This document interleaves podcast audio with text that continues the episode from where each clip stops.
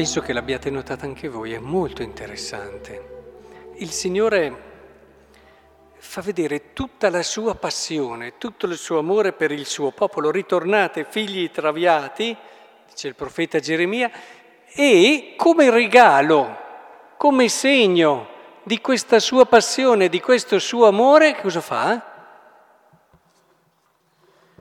Vi darò pastori secondo il mio cuore che vi guideranno con scienza e intelligenza.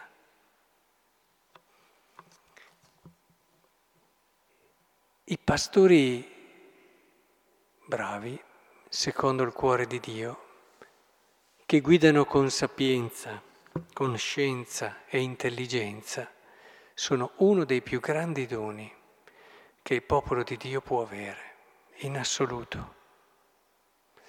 Lo si vede nelle comunità, lo si vede ovunque andiamo. Quando ci sono pastori di questo tipo, l'azione di Dio, la grazia di Dio, i doni di Dio fioriscono.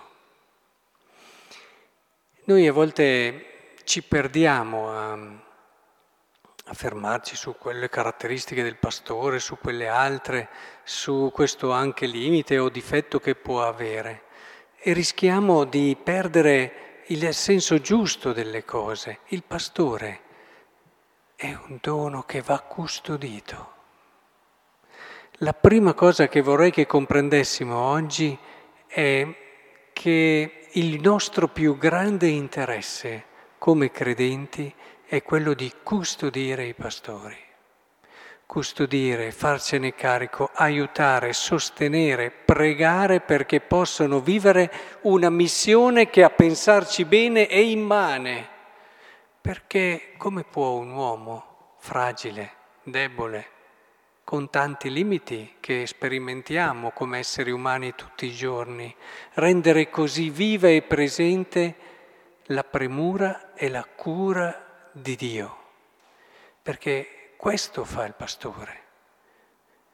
È importante allora che prima di tutto il popolo di Dio prenda coscienza di questo dono e lo custodisca, ma anche i pastori prendono coscienza della loro missione così alta, così importante, eccelsa e delicata allo stesso tempo e lavorino per poter vivere al meglio questo mandato. E la parola di Dio di oggi ci parla ancora di custodire. Sì, perché i pastori come possono fare a vivere tutto questo se non custodendo la parola? È bellissimo anche il Salmo, ascoltate genti, chi ha disperso Israele lo raduna, lo custodisce come un pastore il suo gregge. Ritornano le parole chiave di oggi, custodire e pastore. Sono due parole che si richiamano a vicenda, perché sono due realtà che si richiamano a vicenda. Il pastore è segno del custodire che Dio vuole fare del suo popolo vuole custodire, deve esserne un segno in mezzo al popolo, allo stesso tempo il pastore va custodito e per vivere questo deve custodire la parola di Dio tutti i giorni, come ci dice anche il Vangelo di oggi. E il canto al Vangelo ne è la sintesi. Beati coloro che custodiscono ancora, eh? custodiscono la parola di Dio con cuore integro e buono e producono frutto con perseveranza. E allora mi viene davvero, poi ripensando al Vangelo, no, che questa parola di Dio può scivolare via, può trovare un terreno buono o meno buono, quindi quanto è importante custodirla nel modo migliore.